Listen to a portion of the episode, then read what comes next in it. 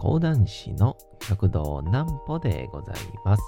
皆様、3月の5日も大変にお疲れ様でございました。お休みの準備をされる方、もう寝るよという方、そんな方々の寝るおともに寝落ちをしていただこうという講談師、極道南歩の南歩ちゃんのおやすみラジオ。このラジオは毎週月曜から金曜日の21時から音声アプリサウンドクラウド、Spotify、Amazon Music、Podcast にて配信をされております。そして皆様からのお便りもお待ちしております。お便りは極道南歩公式ホームページのおやすみラジオ特設ページから送ることができます。内容は何でも結構です。ねえねえ聞いてよなんぽちゃんから始まる皆様の日々の出来事や思っていることなどを送ってください。ご希望の方にはなんぽちゃんグッズをプレゼントいたしますので、住所、お名前もお忘れなくと、えー、いうことでございましてね。なんかあったかくなったり、ちょっと寒くなったりっていうのを繰り返してますが、えー、ちょっと僕はね、あの、昨日、おとといですかね、あの、こんな寒い中、え屋外でですね、え熱燗を飲みながら、え牡蠣を食べるっていうですね、なんて言うんでしょうか、もう、あのいよいよ僕も千鳥橋の人間になってきたなっていう感じの あのお昼過ぎをね、えー、過ごしまして、えー、そんな感じだったんですけども、ちょっと最近、えー、最近楽しいことがね、えいくつか増えてまいりましたんで、え今日はそんな話をしようかななんて思ったりもいたしますが、えそれよりも先に、こちらのコーナーから行きたいと思います。最近役に立つとよく言われております。なんぽちゃんの明日は何の日？さて、明日が3月の6日でございますね。土曜日でございます。えー、3月6日、スポーツ新聞の日ということでございまして、えー、1946年の3月の6日、まあ、戦後すぐですよね、えー、日刊スポーツ新聞社が日本初のスポーツ新聞となる日刊スポーツを東京で創刊したことにちなんで制定された記念日、えー、当時は日刊スポーツの部数が、1万5000部。で価格が50銭。で、えー、ページが4ページ。で、えー、新聞の内容自体が政府の統制を受ける中での、えー、発刊だったものの発売とともに即完売だったそう。これはスポーツの感動や情報は戦後の厳しい環境下で生きる人々にとって大きな活力となったことが、えー、伺え、当時の世相を知る上でも興味深い事象と目されておりますということで、これあの、広島の、広島東洋カープですか？昔は東洋がついてなかったんで、東洋水産ついてないんで、広島カープやったらしいですけど、本当戦後すぐの広島カープは、あのー、プロ野球のね、えー、もう地域の人たちというか、広島市民の募金で、えー、球団の人たちはご飯食べてたらしいですね。だからみんなガリガリやったみたいなのが、一応先に、何だっけな、裸足の弦か何かで知って、その後に、なんだっけ、あのー、そういうようなネットであったりとか、いろんなコラムとかに載ってましたね。いやー、やっぱスポーツってね、まあ、今回オリンピックで特に言われてますけどね、うん、まあ、スポーツに助けられ、スポーツに元気をもらって、ある意味スポーツに話題をもらってっていうような、えー、ことですんでね、まあ、今回オリンピック、まあ、僕的にはね、なんかイベントなんで、まあ一個やってほしいなってのもありますけど、まあかといってね、平和の祭典ですからね、あくまで、えー、ちょっといろんな意見があって、僕も正直、あんまり意見固まってないんですよね、今回に限っては。いろんな人の意見聞いてると、わからなくなるタイプなんで、僕。そんな感じで、もう一つ言いときましょう。弟の日でございます。3月6日は6月の6日に設けられている兄の日の3ヶ月前にあたることから、えー、兄弟型、姉妹型研究の第一人者で、漫画家の、えー、畑田邦夫氏が記念日に制定していると。えー、ちなみに年間を通して、弟の日が3月の6日、兄の日が6月の6日、妹の日が9月の6日、えー、これ多分、で、姉の日が12月の6日ですかね。が、それぞれ記念日として制定されておりますと。まあ、こんな初めてですね。こういう、なんだろ、う弟の日ってのを知ったの。姉ちゃんがいるんで、そうなると12月になんか祝うみたいなことになるんですかね。あの、姉の方が後で仲良くなるっていうのはこれ、あるあるなんですかね。あの、最近、姉とは、よく言うじゃないですか、こう、ちっちゃい頃ね、兄貴との方が仲がいいみたいな言うんですけど、どんどん大きなってくると、姉貴の方が一緒にいる時間というか、よう喋るようになったりとかっていう感じはしましたね。まあそんなこんなで皆さんぜひご兄弟いる方は明日いろいろ言うてみてはいかがかななんて思ったりもいたします。さあ、ということでございまして、あのー、最近ですね、あのー、こんな時期なんですけど、外でなんかするっていうのに、ちょこちょこハマっておりましてですね、はい。あのー、て言うんでしょう。一番で言うと、まあ、このさっき言ったみたいに、あのー、この前ね、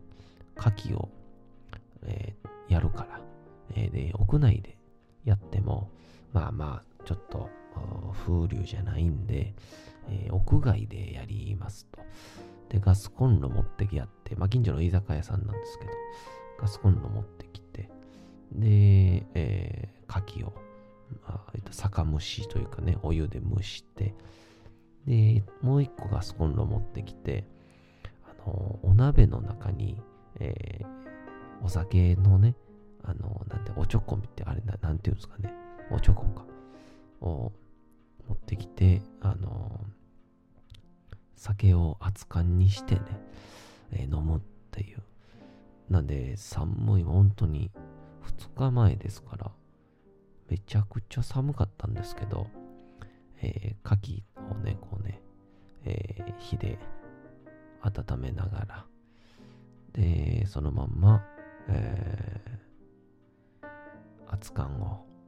片手でキュッとやって、で、いよいよ牡蠣ができて、え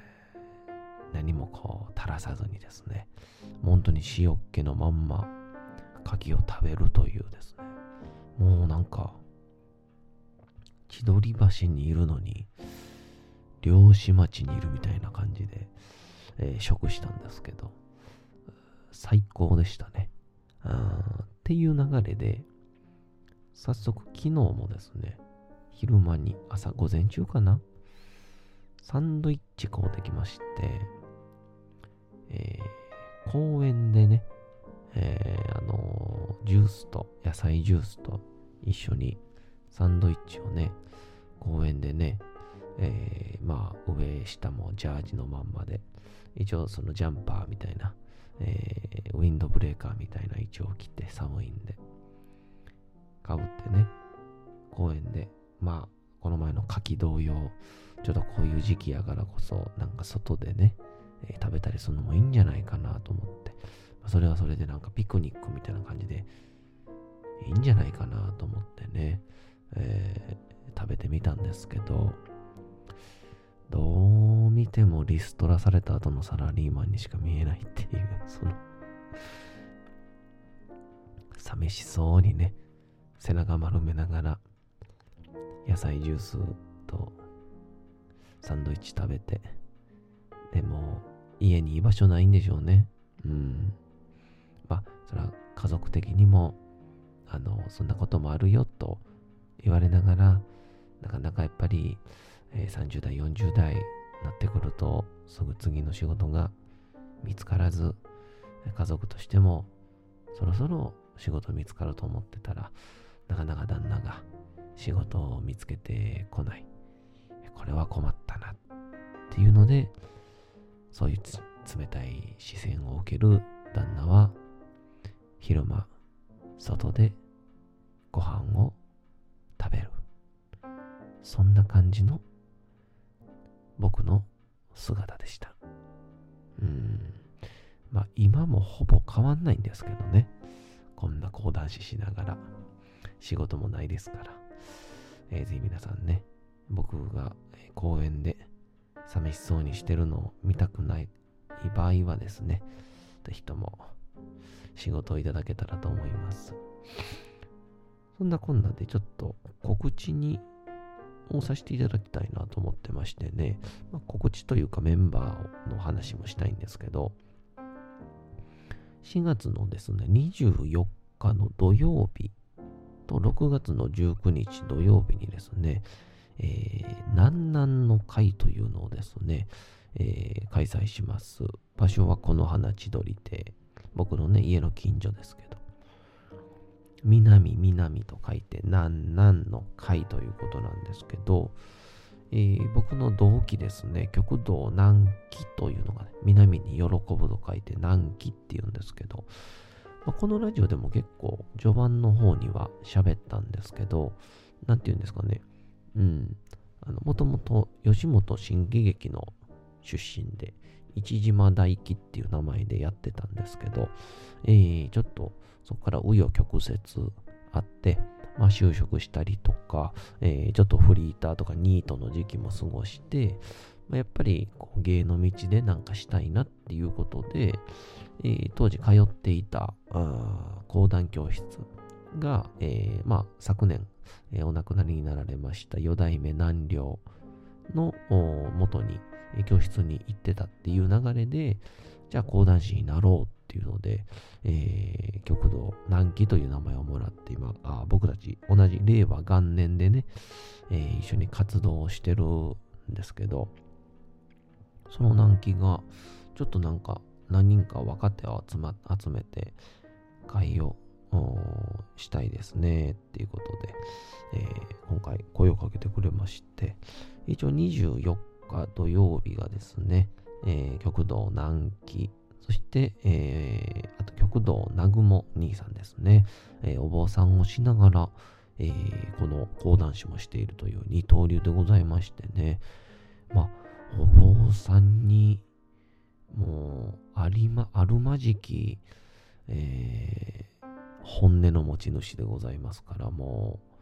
う、ね、もう僕らの勝手なイメージですよ。勝手なイメージですよ。お坊さんっていうのはね、どこかこう優しくて、まあ、どんなことでも、こんなことを思ってしまうんです。悪いことをしてしまいましたの時に、いいんですよ。大丈夫ですよ。っていうね、そういう風な感じで喋、えー、ってくれるタイプでは一切ないですね。えー、ま、あの、本当にエロティック坊主ですから、えー、そんな南雲兄さん。かといってね、結構ね、心理をついたと言いますか、えー、非常にこう着眼点のいい、そして何よりもここ最近ですね、創作、このね、自分で、えー、作品を作る講談、創作講談にですね、えー、目覚めてはりまして、めちゃくちゃ面白い講談を作りはるんで、えー、ぜひとも多分もしかしたら当日は創作講談で、えー、見せていただけるかもしれませんのでね、えー、ぜひともご期待なんですが。そしてもう一人が極道南野でございまして、えー、この極道南陵、先ほど言いましたね、昨年なり亡くなりました極道南陵の、えー、息子でございますね。えーまあ、いわゆるプリンスと言いましょうか。えー、極道南野が出まして、そして僕が極道南歩が出るということで、えー、この4人でね、えー、ちょっとやろうかなという感じでございまして、まあ、講談1人ずつ一席するんで、まあ1人15分か20分したら、そうですね、1時間ちょい。で、プラス、あとは、講談の、にまつわる、えー、トークなのか、えー、講談に一切まつわらないトークなのか、どんな話をするか、わかりませんけども、短期的にはちょっとね、あのー、人生に役立つトークコーナーをちょっと考えてるみたいなこと言うてましたんで、えー、ちょっと交互期待ということでございまして、ぜひ4月の24日土曜日でございますんでね、ぜひ来ていただけたらと思います。えー、時間は14時から、えー、会場が13時半、開演が14時。料金が1500円で、えー、当日前売り、えー、合わせて両方でございます。で、場所がこの花千鳥亭でございます。出演者のですね、SNS とか、また今後、チラシも多分展開、するかと思いますんで、そちらご覧いただけたらなぁなんて思います。そしてもう一つがね、6月の19日。これ同じ南南の回でございまして、一応こっちメンバーが少し入れ替わりまして、えー、まあ一旦実験的に僕と南紀が固定で、そこに極道南仙お兄さんですね。南に扇と書いて南仙兄さん。サラリーマンをね、しながら、50おいくつで講談会に入ってこられた僕の先輩でございまして、うん、声がね、でかいんですよ。もうね、あの絶対にあの、カクテルバーとか、ウイスキーバーとかに連れて行ったらあかんタイプの声質の、めちゃくちゃ声でかいんですけど。でもこの方がね、書く、最近あの、講談100文字って言ってね、このラジオでもよく言うんですけど、100文字でやる講談を、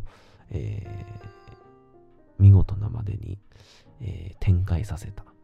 えー、こんな自由でいいんだっていう講談を作った100文、講談100文字を作った、えー、極度南線、お兄さんが、えー、登場いたします。当日は100文字もね、多分やってくれるんじゃないかなっていう感じでございますが。そしてもう一人が玉田玉山でございますね。えー、南紀、南野、そして僕と玉山、合わせて令和元年組でね、えー、同期なんでございますが、えー、この玉山が登場いたします。この玉山最近はね、えー、まあ師匠玉田玉秀斎先生と、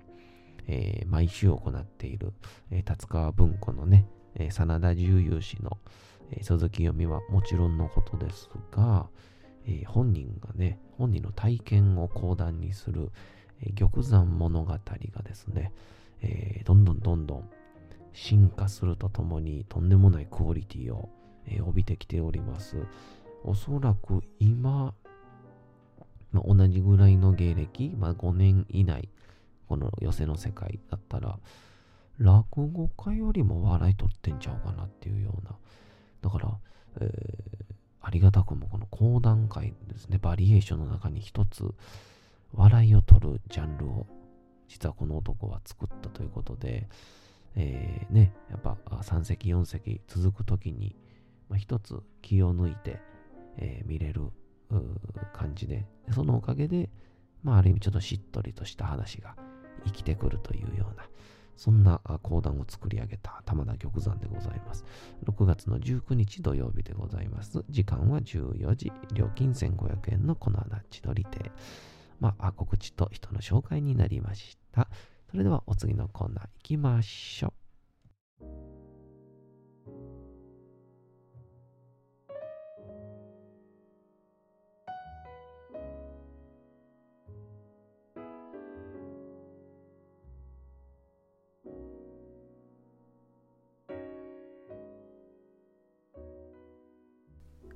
時刻はうとうと朗読会の時間となりました。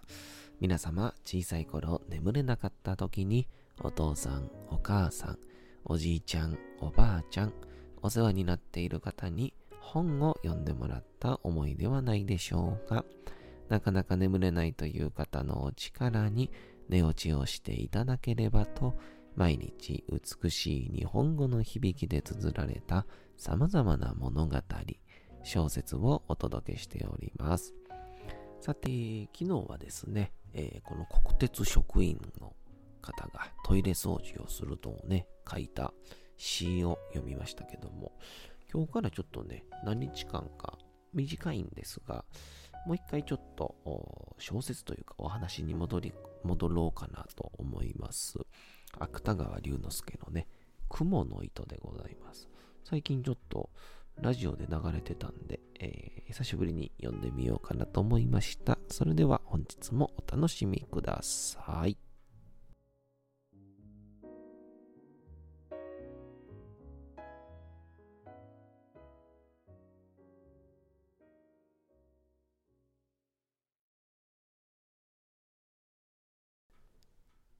雲の糸芥川龍之介ある日のことでございます。お釈迦様は極楽の蓮池の淵を一人で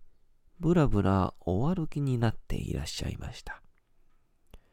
池の中に咲いている蓮の花は皆玉のように真っ白でその真ん中にある金色の髄からは何とも言えない良い匂いが絶え間なく辺りへ溢れております。極楽はちょうど朝なのでございましょう。さて、お釈迦様はその池の縁におたたずみになって水の表を覆っている蓮の葉の間からふと下の様子をご覧になられました。この極楽の蓮池の下は、